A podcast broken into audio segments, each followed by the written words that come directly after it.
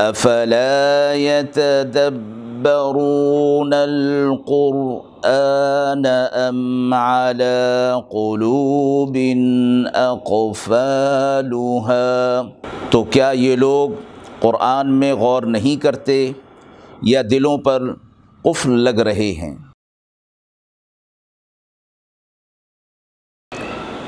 بسم اللہ الرحمن الرحیم۔ السلام علیکم ورحمۃ اللہ وبرکاتہ۔ ناظرین کرام آج ہم انشاءاللہ صورت البقرہ کی آیت نمبر چالیس سے آج کے درس کا آغاز کر رہے ہیں۔ بسم اللہ الرحمن الرحیم۔ یا بنی اسرائیل اذکروا نعمتی اللتی انعمت علیکم۔ اے بنی اسرائیل، یاد کرو، میرا وہ انعام جو میں نے تم پر کیا۔ بنی اسرائیل کا یہاں سے ذکر ہو رہا ہے اور بنی اسرائیل حضرت یعقوب علیہ السلاۃ والسلام کا لقب ہے، جس کا معنی عبد اللہ کا آتا ہے یعنی اللہ کا بندہ۔ مشہور پیغمبر حضرت ابراہیم علیہ السلاۃ والسلام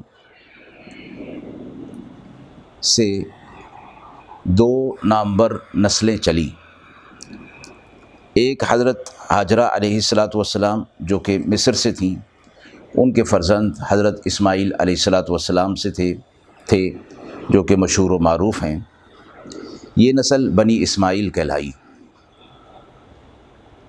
اور آگے چل کر قریشی کی ایک شاخ بنی اور ان کا وطن عرب رہا۔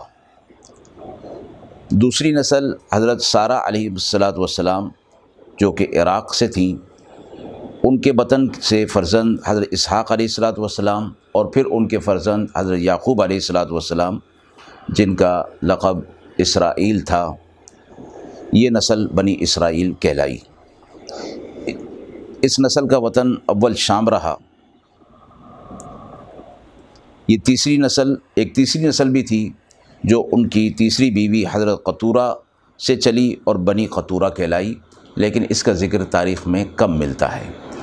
بنی اسماعیل اور بنی اسرائیل کا ذکر کثرت کے ساتھ ملتا ہے۔ تو یہاں بنی اسرائیل کو اللہ رب العزت نے مخاطب فرمایا اور یہ فرمایا کہ اذکرو نعمتی، میری نعمت کو یاد کرو، التی انعامت علیکم جو میں نے تم پر کی۔ جو میں نے تم پر نعمت نازل کی یا جو نعمت میں نے تمہیں دی۔ بنی اسرائیل وہ قوم تھی کہ جس کو اللہ رب العزت نے باقاعدہ ایک کتاب تورات عطا فرمائی تھی۔ موسیٰ علیہ السلاۃ والسلام کے یہ امتی تھے اور یہود کہلاتے تھے۔ تو جو نعمت ان کو دی گئی تھی وہ توحید کی نعمت تھی۔ اور اس نعمت کا تعلق آخرت کے ساتھ ہے۔ اور دنیا میں اہل ایمان کے لیے سب سے پہلی یہی چیز ہوتی ہے کہ وہ توحید کا اقرار کریں۔ توحید کو مانیں، اللہ سے تعلق جوڑیں، مخلوق سے تعلق توڑیں۔ یہ توحید ہے۔ تو یہ قوم موحد تھی۔ توحید کی نعمت ان کو دی گئی تھی۔ تو اللہ رب العزت ان کو اس نعمت کا تذکرہ کر کے یاد دہانی فرما رہے ہیں کہ تم میری نعمت کو یاد کرو، وہ نعمت میری تم پر بطور احسان کے تھی۔ تو احسان کا بدلہ احسان ہوتا ہے۔ تو اس کو تم یاد کر کے اس نعمت کو یاد بھی کرو اور اس نعمت کو برقرار رکھتے ہوئے توحید پر رہو۔ اب مراد کیا ہے کہ وہ تو موحد قوم تھی، بنی اسرائیل توحید پر تھی، لیکن اب ذکر جو ہے وہ یہ ہو رہا ہے کہ تمہاری اپنی کتاب کے اندر یعنی تورات کے اندر، یہ نشانیاں موجود ہیں کہ آخری پیغمبر آئیں گے، ان پر قرآن مجید نازل ہوگا۔ لہٰذا اس نعمت کو بھی اور اس بات کو بھی آگے بھی ذکر ہو رہا ہے کہ وہ اوف و بیاہدی اور مجھ سے وعدہ پورا کرو۔ اوفی بیاہدی کم تو میں تم سے وعدہ پورا کروں گا۔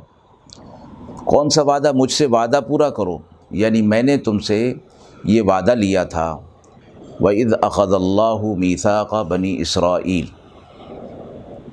کہ ابرا، اللہ تعالیٰ نے بنی اسرائیل سے یہ وعدہ لیا تھا کہ وہ آنے والے پیغمبر اور آنے والے دین کی کا تعاون کریں گے اور نصرت کریں گے۔ تو یہ وہ وعدہ ہے جو تورات کے اندر بنی اسرائیل سے کیا گیا تھا۔ تو اللہ اس وعدے کو یاد دلاتے ہوئے فرما رہے ہیں، وہ تم اپنے اس وعدے کو پورا کرو۔ اوفی بیاہدکم تاکہ اس کے بعد میں بھی اپنے وعدے کو پورا کروں۔ فرمایا کہ اللہ بھی وعدہ پورا کرنے کی بات فرما رہے ہیں۔ یہ جب وعدہ پورا کریں گے، کس چیز کا وعدہ؟ کہ اطاعت اور فرما برداری کا، جو تورات میں ان سے وعدہ ہو چکا۔ تو اب جو ہے، وہ آپ صلی اللہ علیہ وسلم پر ایمان لے آئیں۔ اس وعدے کو پورا کریں۔ اللہ اس وعدے کو کیسے پورا کریں گے ان کے ساتھ؟ کہ اللہ رب العزت انہیں اجر عطا فرمائیں گے اور آخرت میں جو وعدہ ہے نعمتوں کا اور جنت کا، وہ اللہ رب العزت یہاں فرما رہے ہیں کہ وہ میں اس عہد کو، اس وعدے کو پورا کروں گا۔ وہ عیا یا فرحبون اور تم صرف ڈرتے بھی مجھی سے رہو، کسی اور سے مت ڈرو۔ وہ آمین اور ایمان لے آؤ۔ بیما انزل تو مصدق لما معکم اس پر جو میں نے نازل کی ہے، وہ تصدیق کرتی ہے اس کتاب کی جو تمہارے پاس ہے۔ یعنی یہ قرآن فرمائی جا رہا ہے کہ اس کتاب پر، اس قرآن پر ایمان لے آؤ۔ اور وہ اوپر جو وعدے کی بات کی، وہ یہی وعدہ۔ اس کے آگے یہ تفصیل یہی ہے کہ اس کتاب پر ایمان لے آؤ۔ اس کتاب کی حالت یہ ہے کہ جو کتاب تمہارے پاس ہے، جس پر تم ایمان رکھتے ہو یعنی تورات، یہ اس کتاب کی تصدیق کرتی ہے کہ وہ بھی اللہ کی کتاب تھی اور وہ اللہ کی کتاب ہونے کے اعتبار سے اور اس وقت بنی اسرائیل پر علیہ اصلاۃ والسلام کی طرف نازل ہونے میں وہ برحق کتاب تھی۔ قرآن مجید کی خصوصیت یہ ہے کہ یہ اپنے سے پہلے انبیاء علیہ السلاۃ والسلام کی بھی تصدیق کرتا ہے اور اپنے سے پہلے کی کتابوں کی بھی تصدیق کرتا ہے۔ لیکن یہ تصدیق اس معنی میں کہ اس وقت کے اعتبار سے بے اعتبار نزول وہ اللہ کی کتابیں تھیں اور اس وقت تک کے لیے تھیں، اس دور کے لیے تھیں، اس وقت کے لیے تھیں، ایک معین قوم کے لیے، ایک معین وقت تک کے لیے تھیں۔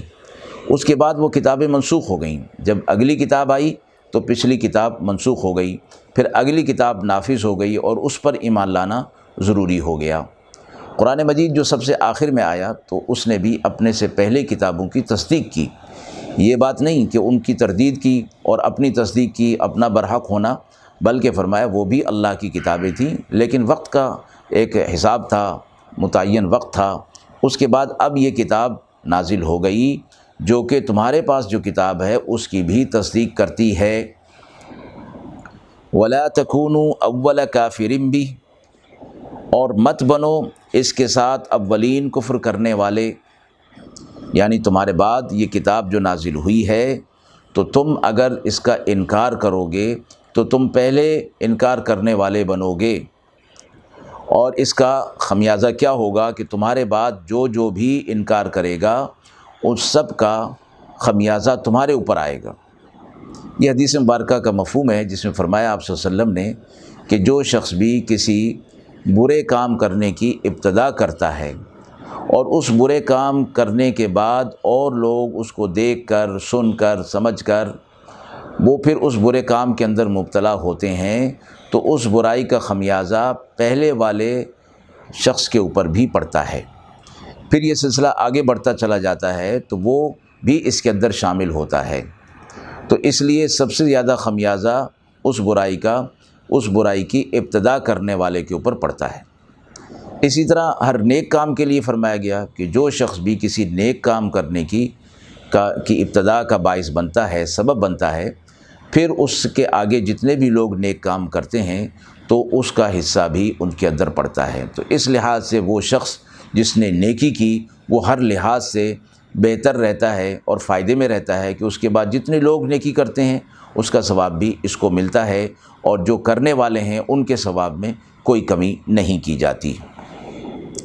تو بنی اسرائیل سے کہا جا رہا ہے کہ ولا تکون اول کافرم بھی اور تم اس کے اولین انکار کرنے والوں میں مت شامل ہو۔ تم توحید والے تھے۔ تمہارے اوپر کتاب نازل ہوئی تھی، باقاعدہ ایک کتاب تھی اور تم اب تمہارے پاس یہ قرآن مجید آ گیا ہے۔ اب اس کے اوپر تم ایمان لے آؤ۔ تو اس پر ایمان لانا دراصل تم اپنے کتاب کی کی تصدیق کر رہے ہو۔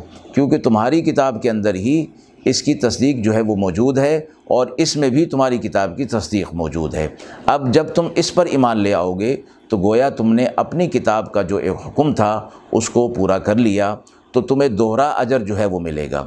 قرآن مجید میں فرمایا گیا ہے کہ جو پہلے امت والے تھے، ان کے ہوتے ہوئے اگر دوسرا نبی آ جاتا ہے، دوسری کتاب اور شریعت آ جاتی ہے، تو وہ پہلی شریعت کو، پہلے حکم کو، پہلی کتاب کو چھوڑ کر نئے نبی برحق کی پیروی کرتے ہیں، اس پر ایمان لے آتے ہیں، نئی شریعت پر ایمان لے آتے ہیں، تو اللہ رب العزت انہیں دوہرا اجر عطا فرماتے ہیں۔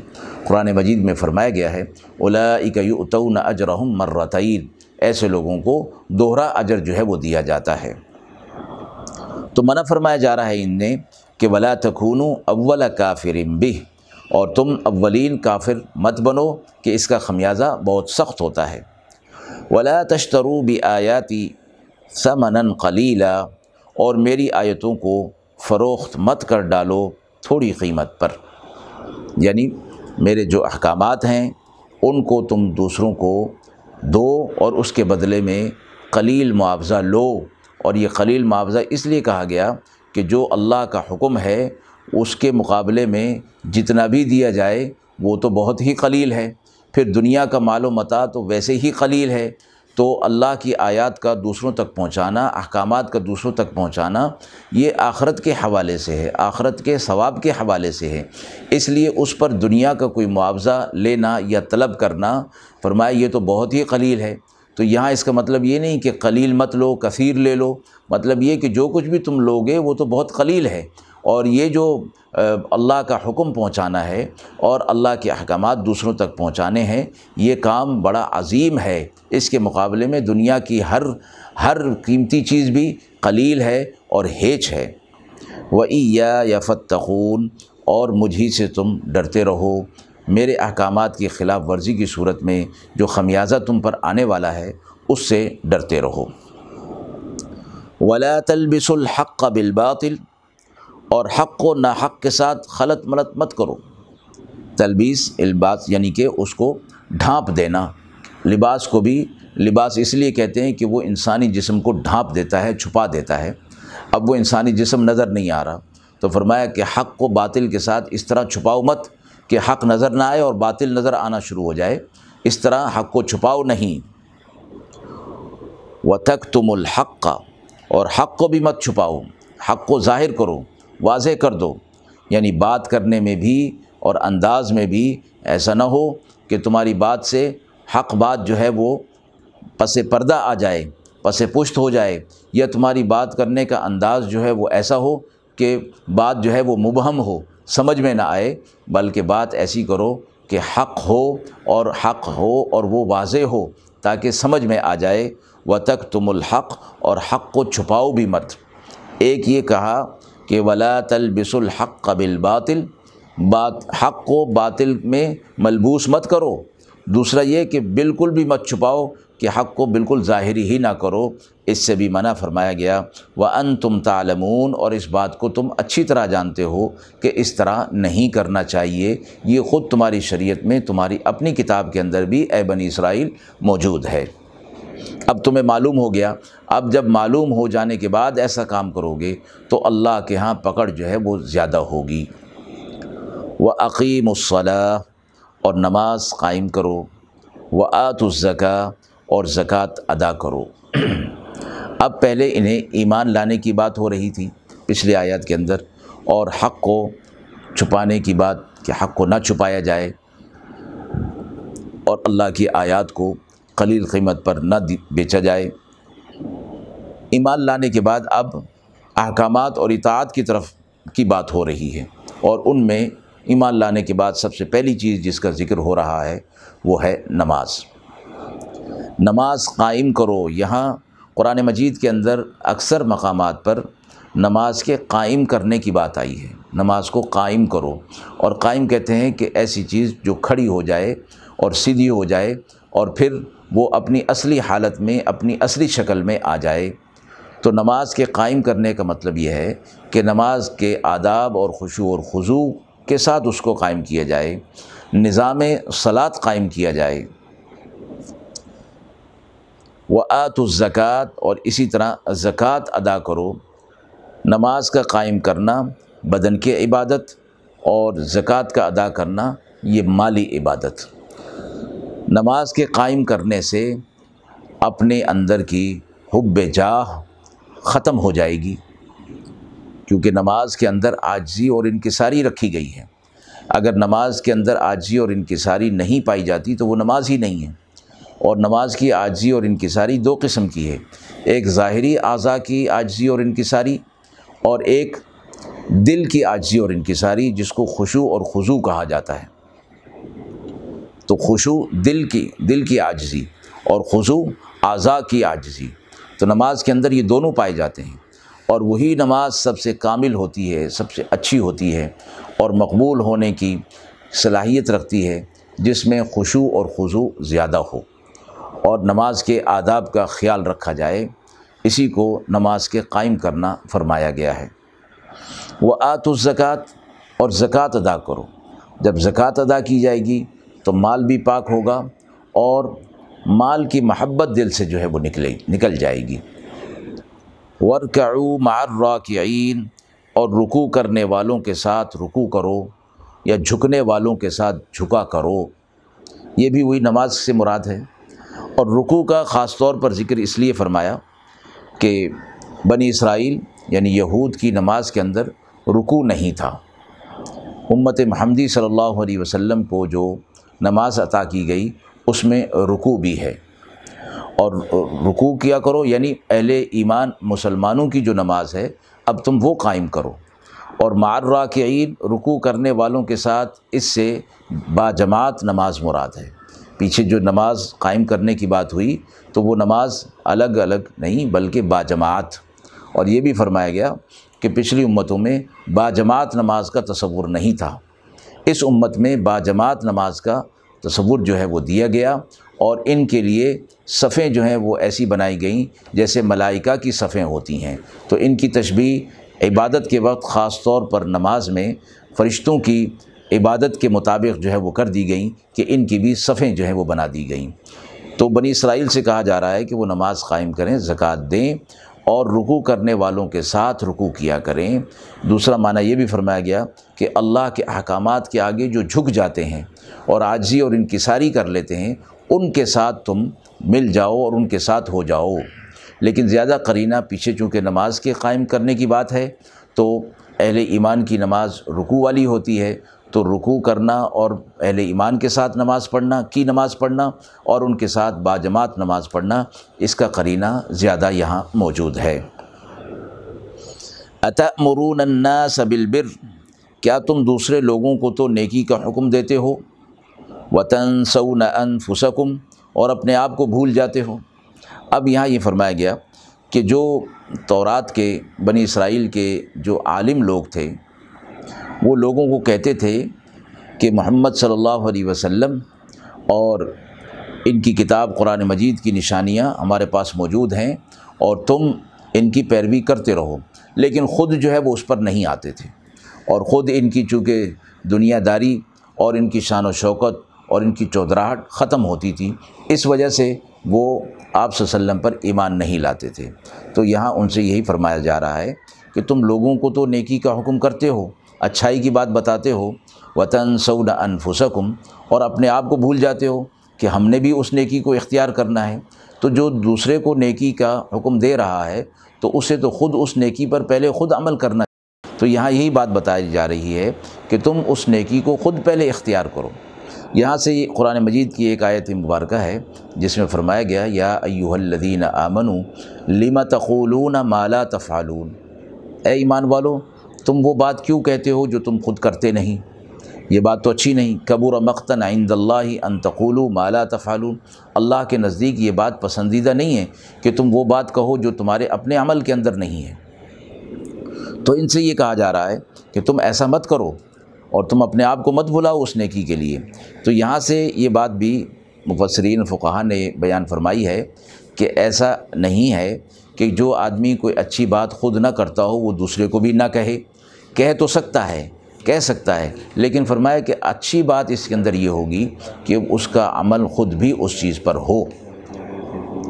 اور کوئی آدمی کسی اچھی بات کو محض اس وجہ سے کرنے سے رک جائے کہ وہ اس پر خود عمل نہیں کرتا۔ اس طرح تو پھر بہت ساری نیک باتیں جو ہیں وہ دوسروں تک پہنچنے سے رک جائیں گی۔ البتہ یہ بات ضرور ہے کہ جب وہ کسی دوسرے کو نیکی کی بات کہہ رہا ہے تو اسے خود بھی دل کے اندر یہ بات ہونی چاہیے کہ میں خود اس پر عمل نہیں کر رہا ہوں۔ لیکن وہ اگر دوسروں کو کہے گا تو خود اس کے دل کے اندر بھی یہ بات آ جائے گی کہ میں دوسروں کو تو کہہ رہا ہوں، مجھے خود بھی اس پر جو ہے وہ عمل کرنا چاہیے۔ تو اس طرح دوسروں کو ترغیب دینے سے خود بھی دل جو ہے وہ اس طرف آمادہ ہو جائے گا۔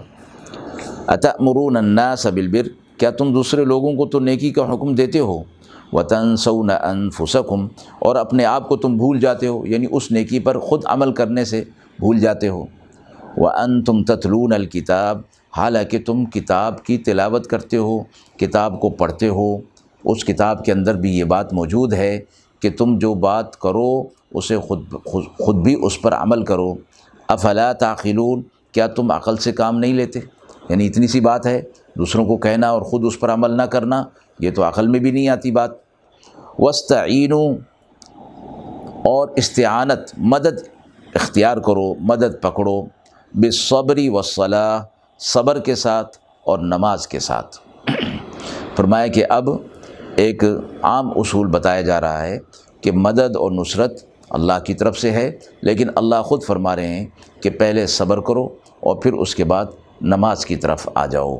یہ دونوں کام تمہاری استعانت اللہ سے استعانت اور مدد لینے میں مددگار ہوں گی ایک اور مقام پر بھی یہ فرمایا گیا یا ایوہ الذین آمنستعین بالصبر والصلاة۔ ایمان والو، اللہ رب العزت سے مدد طلب کرو صبر کے ساتھ اور نماز کے ساتھ۔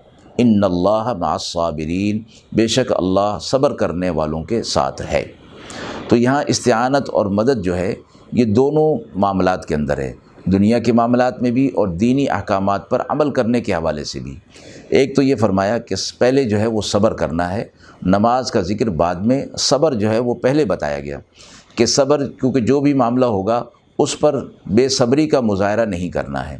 اللہ صبر کرنے والوں کے ساتھ ہے یعنی اللہ کی مدد و نصرت صبر کرنے والوں کے ساتھ آتی ہے۔ اور اللہ ان صبر کرنے والوں کی مدد و نصرت ضرور فرماتا ہے۔ تو پہلے صبر فرمایا۔ وصلاح اس کے بعد نماز۔ تو نماز کا معنی دعا کرنا، پکارنا اللہ رب العزت سے، تو صبر پہلے کر لیں، اس کے بعد اللہ رب العزت سے اس کام میں مدد کی، دعا جو ہے وہ کرے، تو اللہ کی مدد و نصرت اس کے پاس آئے گی۔ وہ انہا لکبیرتن اور یہ دونوں کام بڑے ہیں۔ کون سے؟ صبر اور نماز کو قائم کرنا، نماز، دعا کرنا، دونوں معنی یہ دونوں کام بڑے ہیں۔ اللہ علی الخاشعین، مگر خوشو اور خضو رکھنے والوں کے لیے یہ کام بڑے نہیں ہیں۔ جب وہ ان کاموں کو کر لیں گے تو پھر یہ کام ان کے لیے بڑا نہیں رہے گا۔ جو دل کے اندر خوشو رکھتے ہیں، اللہ کا خوف رکھتے ہیں، ان کے لیے یہ کام کرنا کوئی بڑی بات نہیں ہے۔ الدین یغنون پھر انہی خوشو رکھنے والے کی صفات بیان ہو رہی ہیں۔ الدین یغنون یہ وہ لوگ ہیں جنہیں ان کا، اس چیز کا خیال رہتا ہے۔ وہ گمان کرتے ہیں۔ انہم ملاقو ربہم، وہ اپنے پروردگار سے ملاقات کریں گے۔ وہ انہم الیہ راجعون، اور یہ کہ انہیں اللہ ہی کی طرف لوٹ کر جانا ہے۔ یہ خاشعین کی خصوصیت، دو خصوصیات بیان کی گئی۔ ایک اپنے رب سے ملاقات کرنا، اور دوسرا اسی کی طرف لوٹ کر جانا۔ یہ دونوں معنی ایک ہی آخرت کے حوالے سے ہیں۔ یعنی آخرت کا وہ گمان اور آخرت کا یقین رکھتے ہیں کہ وہ اپنے رب سے ملاقات کریں گے۔ اللہ کی طرف لوٹ کر وہ جائیں گے۔ آخرت کا یہ لوگ یقین رکھتے ہیں۔ تو یہ خاشعین ہیں، خوشو اور خضو ہوتا ہے ان کے دل میں۔ تو ان کے لیے صبر کرنا اور نماز قائم کرنا کوئی مشکل کام نہیں ہے۔ تو آخرت کا یقین جب تک نہ ہو، اس وقت تک اعمال صالحہ کی پابندی نہیں ہو پاتی۔ قرآن مجید میں بار بار آخرت کی تلقین فرمائی گئی ہے اور وہ بھی اسی حوالے سے ہے کہ اعمال کے اندر دل کے اندر خوشو پیدا ہو اور اس خوشو کے ذریعے سے اعمال صالحہ پر عمل کرنا آسان ہو جائے اور مشکلات نہ رہیں۔ وہ آخر دعوانا ان الحمد للہ رب العالمین۔